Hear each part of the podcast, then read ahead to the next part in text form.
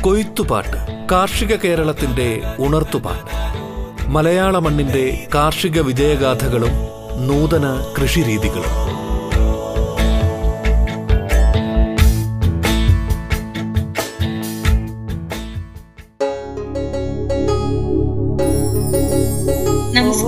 പ്രിയ ശ്രോതാക്കളെ വിളപരിപാലനം ജൈവ സാങ്കേതികതയിലൂടെ എന്ന വിഷയത്തിൽ ആലുവയിലെ സംസ്ഥാന വിത്തുത്പാദന കേന്ദ്രം കൃഷി അസിസ്റ്റന്റ് ഡയറക്ടർ ലിസിമോൾ ജെ സംസാരിക്കുന്നു.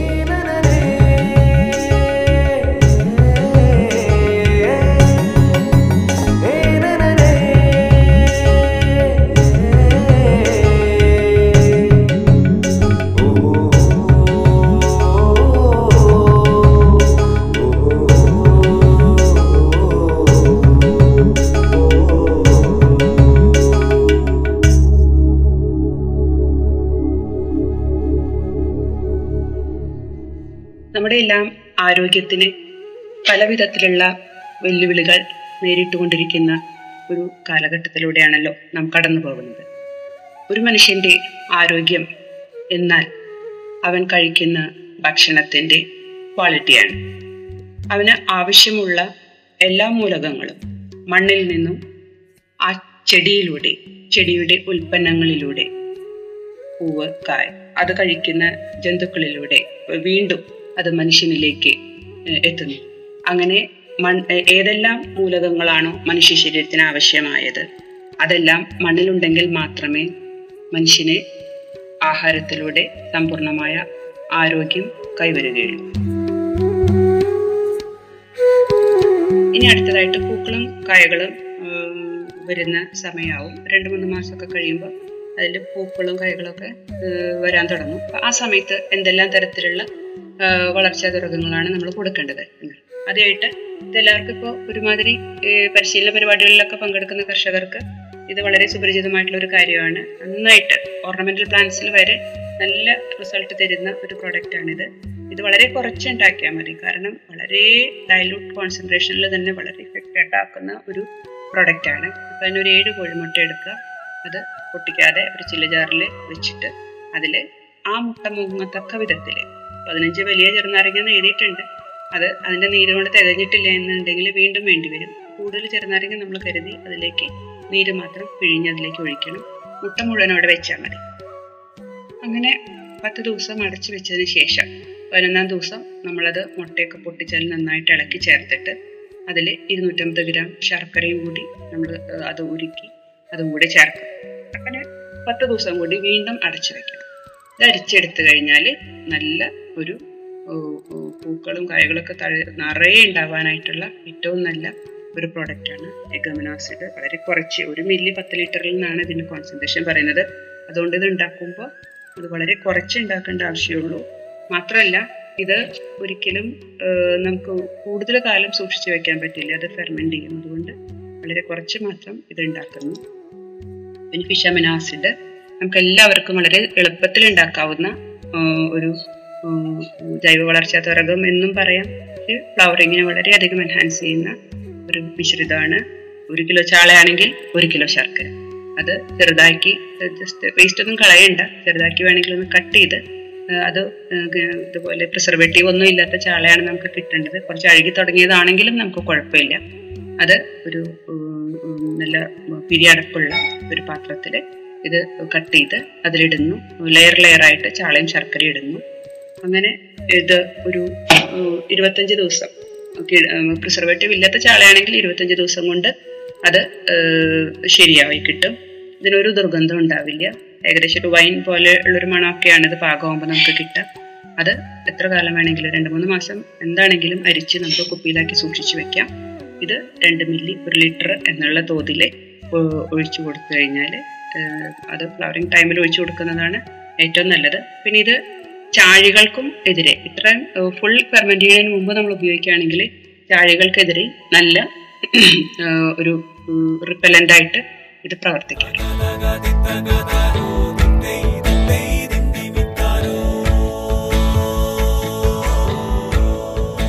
കൊയ്ത്തുപാട്ട് കാർഷിക കേരളത്തിന്റെ ഉണർത്തുപാട്ട്. മലയാള മണ്ണിന്റെ കാർഷിക വിജയഗാഥകളും നൂതന കൃഷിരീതികളും.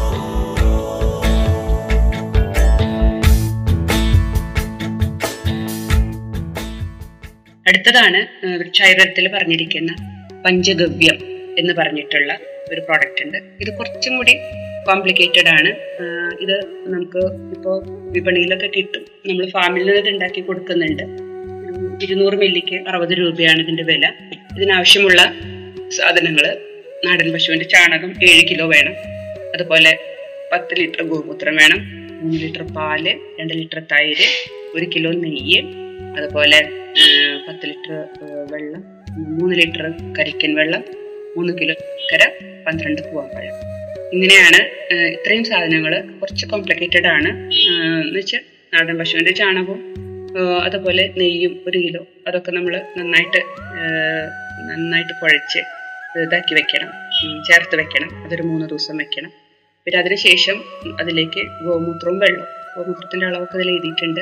പത്ത് ലിറ്റർ ഗോമൂത്രവും പത്ത് ലിറ്റർ വെള്ളവും നമ്മൾ വീണ്ടും ചേർക്കുന്നു. ഈ ഘട്ടത്തിൽ നമ്മൾ അതിനെ ഡ്രമ്മിലേക്ക് മാറ്റും.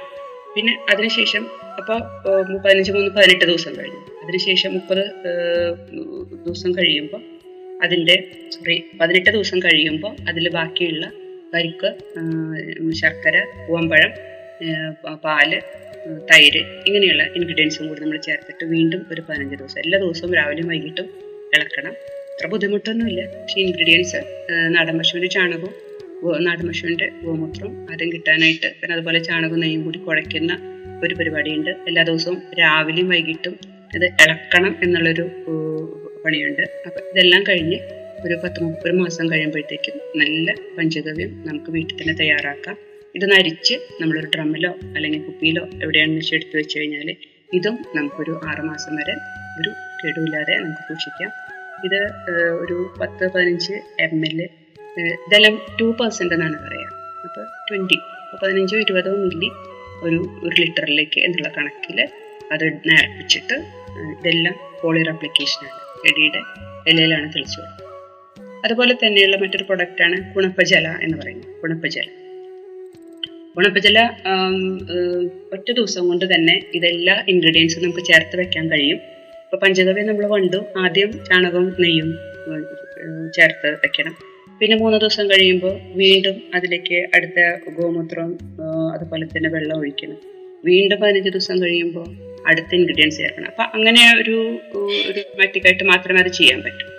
പക്ഷേ ഈ കുണപ്പജല അങ്ങനെയല്ല. ഒറ്റ ദിവസം കൊണ്ട് എല്ലാം നമുക്ക് ഇളക്കി റെഡിയാക്കി വെക്കാൻ പറ്റും. അതിനുശേഷം രാവിലെയും വൈകിട്ട് ഇളക്കുക എന്നുള്ളൊരു കാര്യം മാത്രമേ ഇതിലുള്ളൂ. പക്ഷെ ഇത് കുക്ക് ചെയ്യണം. കുക്ക് ചെയ്തിട്ട് മാത്രമേ നമുക്കിത് ഉപയോഗിക്കാൻ പറ്റൂ. പിന്നെ ആവശ്യമായിട്ടുള്ള സാധനങ്ങൾ നാടൻ മുട്ട ഇരുപത്തഞ്ച് നാടൻ മുട്ട വേണം. ബാക്കിയുള്ളത് അത് അത് അതിന് പകരം ഇരുപത്തി രണ്ട് കിലോ ഫിഷ് വേസ്റ്റ് ആയാലും മതി. അതല്ലെങ്കിൽ മട്ടൻ ആണെങ്കിൽ ഒരു കിലോ. ഇതിലേതെങ്കിലും ഒരു- ഐറ്റം മാത്രം നമ്മൾ കുക്ക് ചെയ്യണം. കുക്ക് ചെയ്യുമ്പോൾ അതിന്റെ കൂടെ ഒരു കിലോഗ്രാം ഉമിയും എല്ലുപൊടി രണ്ട് കിലോഗ്രാം എല്ലുപൊടി നമ്മളതിൽ ചേർക്കണം. പിന്നെ തേങ്ങാപ്പിണ്ണാക്ക് ഒരു കിലോ ഉഴുന്നുപൊടി അര കിലോ. ഈ ഒന്ന് മുതൽ അഞ്ച് വരെയുള്ള ഇൻഗ്രീഡിയൻസ് എല്ലാം നന്നായിട്ട് കുറച്ച് വെള്ളത്തിൽ ഇളക്കി ഇളക്കാൻ പാകത്തിനുള്ള വെള്ളം എടുത്ത് അത് ഇളക്കി നമ്മൾ വേവിക്കാം. അത് ആറിയതിന് ശേഷം ഡ്രമ്മിലേക്കായിട്ടാണ് മാറ്റിയതിന് ശേഷമാണ് ഈ പച്ചച്ചാണകവും ഗോമൂത്രവും തേനും പാലും വെള്ളവും അതിലേക്ക് ചേർത്ത് വീണ്ടും. ഇതിൽ വിശദമായിട്ട് എഴുതിയിട്ടുണ്ട്. ഒന്ന് മുതൽ അഞ്ച് വരെയുള്ള ഇനങ്ങൾ അഞ്ച് മുതൽ പത്ത് വരെ ലിറ്റർ വരെ വെള്ളത്തിൽ ചേർത്തിട്ട് തിളപ്പിച്ച് കുറുക്കണം. പിന്നീട് ആറ് മുതൽ പത്ത് വരെയുള്ള ഇനങ്ങൾ കൂട്ടിച്ചേർത്തിട്ട് നൂറ് ലിറ്റർ ആകുന്നത് വരെ വെള്ളം ചേർക്കുക ആറിയതിനു ശേഷം ഒന്ന് മുതൽ അഞ്ച് വരെയുള്ള ഇത്രയും ഐറ്റംസ് പരന്ന ഒരു ചെരുവത്തിൽ നല്ല തീയൊക്കെ കൂട്ടി നന്നായിട്ട് വേവിക്കണം മുട്ടയാണ് ചേർക്കണമെന്നുണ്ടെങ്കിൽ മുട്ട അവസാനം ചേർക്കാവൂ തൊണ്ടൊന്നും കളയരുത്. അതല്ലെങ്കിൽ അത് ആദ്യം തന്നെ അടി പിടിക്കും. ഒരു മരത്തിന്റെ ഒരു കോൽ കൊണ്ടാണ് നമ്മൾ ഇളക്കുന്നത്.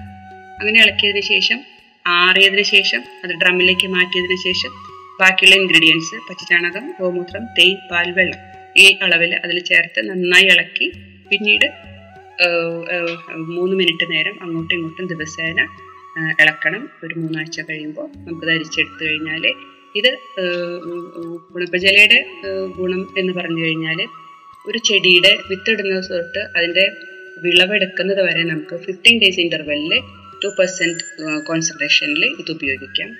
വളരെ ഇഫക്റ്റീവാണ് അപ്പോൾ ഞാൻ പറഞ്ഞ അടിവളം ചേർത്ത് കൊടുത്തതിന് ശേഷം ഈ കുണപ്പജല ഫിഫ്റ്റീൻ ഡേയ്സ് ഇന്റർവെല്ലിൽ ഇലകളിൽ തെളിച്ചു കൊടുക്കുകയാണെങ്കിൽ വേറൊരു വളവും നമ്മൾ പിന്നെ കൃഷിയിൽ ഉപയോഗിക്കേണ്ട. എല്ലാം കുക്ക്ഡ് ആയിട്ടുള്ള കാരണം ഇതിലുള്ള ഇൻഗ്രീഡിയൻസ് മുഴുവനും ചെടിയിൽ വളരെ ഈസി ആയിട്ട് അവർ അത് അബ്സോർബ് ചെയ്യും വലിച്ചെടുക്കും. അപ്പോൾ ചെടികൾക്ക് വലിച്ചെടുക്കാവുന്ന രൂപത്തിൽ പോഷക സമൃദ്ധമായിട്ടുള്ള ഒരു വളർച്ചാ ത്വരകമാണ് പൂക്കാനും കായ്ക്കാനും അതുപോലെ തന്നെ കായിക വളർച്ചയ്ക്കും എല്ലാറ്റിനും പറ്റുന്ന ഒരു വളർച്ചാ ത്വരകമാണ് ഉണക്കച്ചെടി ഇതിൽ അടങ്ങിയിട്ടുള്ള ഇൻഗ്രീഡിയൻസ് എന്ന് പറഞ്ഞാൽ amino acid fatty acid carotene സൂക്ഷ്മമൂലകങ്ങൾ സസ്യ വളർച്ചയ്ക്ക് ആവശ്യമായിട്ടുള്ള മൂല എല്ലാം ഇതിൽ അടങ്ങിയിട്ടുണ്ട്. ഇത് വൃക്ഷായുധത്തിൽ പ്രതിപാദിച്ചിട്ടുള്ള ഒരു ജൈവ വളർച്ച ത്വരകമാണ്.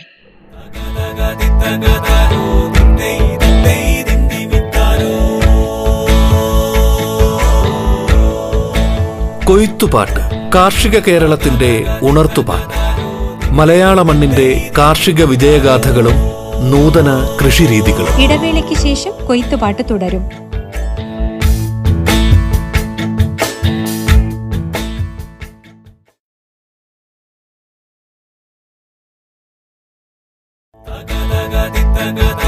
കൃഷി അസിസ്റ്റന്റ് ഡയറക്ടർ ലിസി മോൾ ജെ സംസാരിക്കുന്നു. തുടർന്ന് കേൾക്കാം കൊയ്ത്തുപാട്ട്. കൊയ്ത്തുപാട്ട് കാർഷിക കേരളത്തിന്റെ ഉണർത്തുപാട്ട്. മലയാള മണ്ണിന്റെ കാർഷിക വിജയഗാഥകളും നൂതന കൃഷിരീതികളും.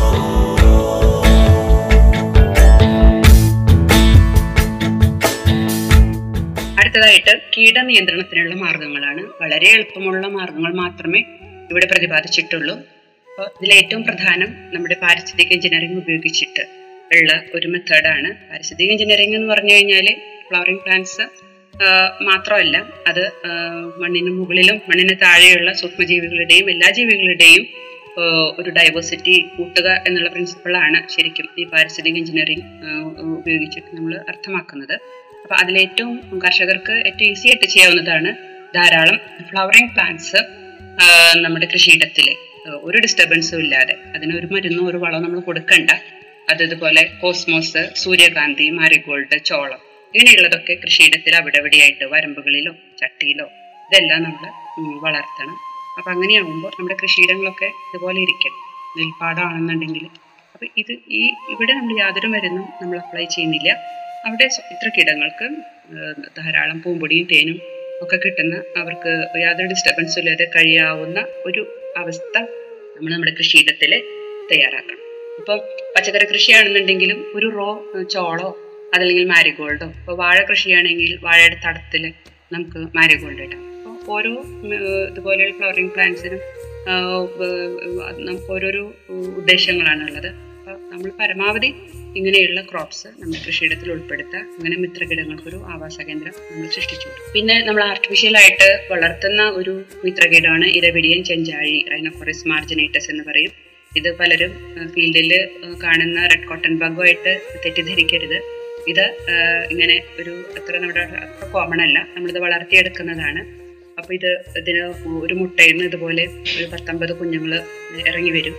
അവർക്ക് നമ്മൾ ദിവസേന പുഴു കൊടുക്കണം. പുഴു കൊടുക്കുമ്പോൾ അതിന്റെ നീര് അവർ വലിച്ചെടുക്കും. പിന്നെ അതിന് ഇതുപോലെ അഡൽട്ട് സ്റ്റേജിലാവും അപ്പോൾ ഇത് നമുക്ക് ഒരു ലാബൊക്കെ ഉണ്ടെങ്കിൽ.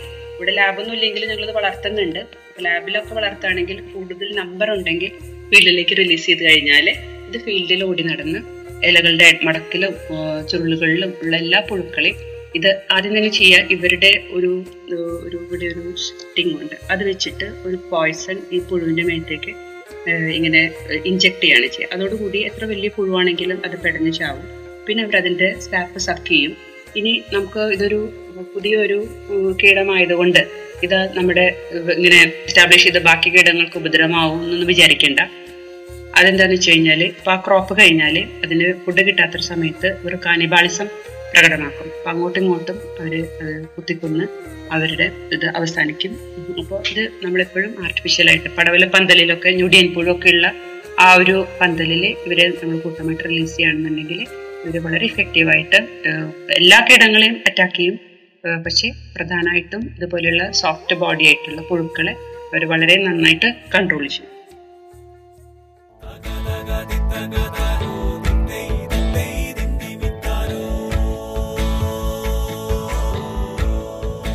കൊയ്ത്തു കൊയ്ത്തുപാട്ട് കാർഷിക കേരളത്തിന്റെ ഉണർത്തുപാട്ട്.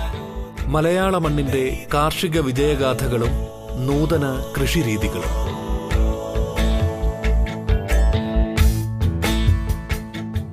പിന്നെ നമുക്ക് ഉപയോഗിക്കാവുന്ന നല്ലൊരു ജൈവ കീടനാശിനിയാണ് കഞ്ഞിവെള്ളം.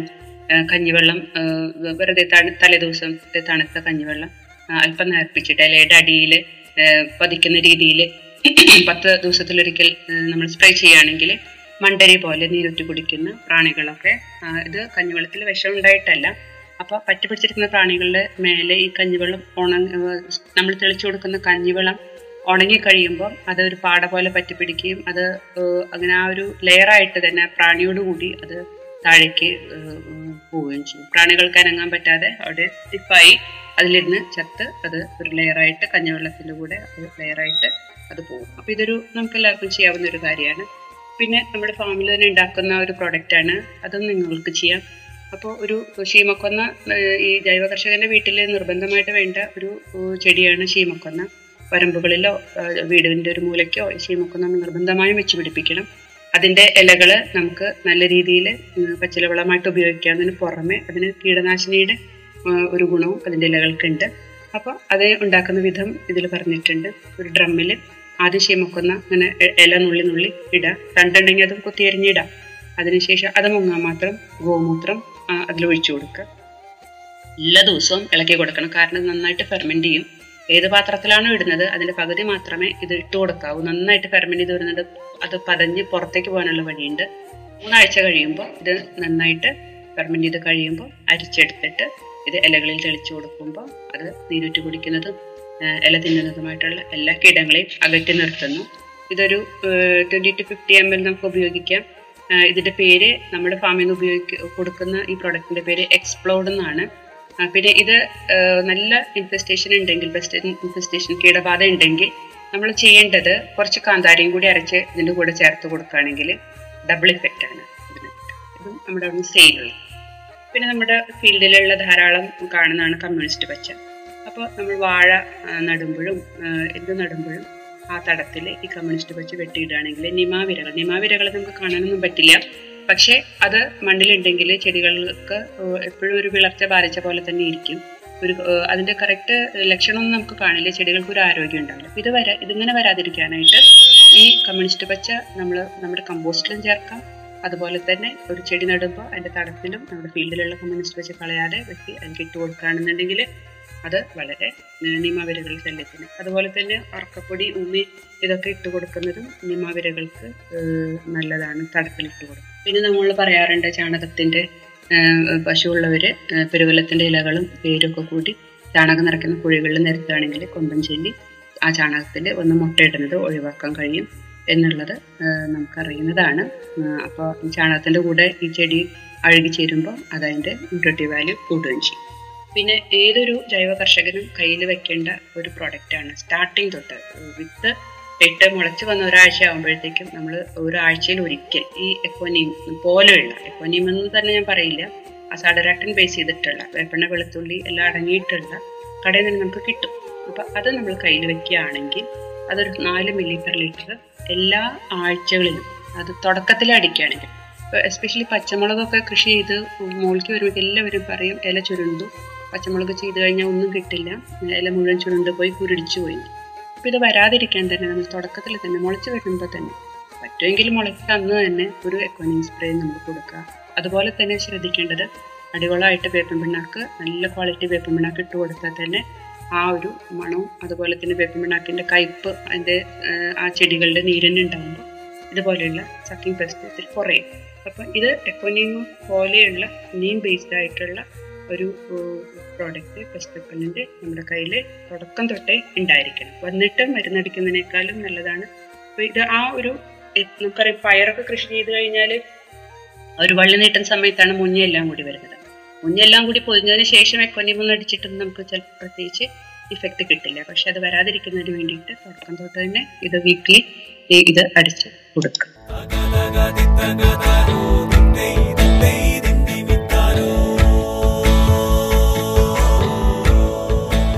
കൊയ്ത്തുപാട്ട് കാർഷിക കേരളത്തിന്റെ ഉണർത്തുപാട്ട്. മലയാള മണ്ണിന്റെ കാർഷിക വിജയഗാഥകളും നൂതന കൃഷിരീതികളും.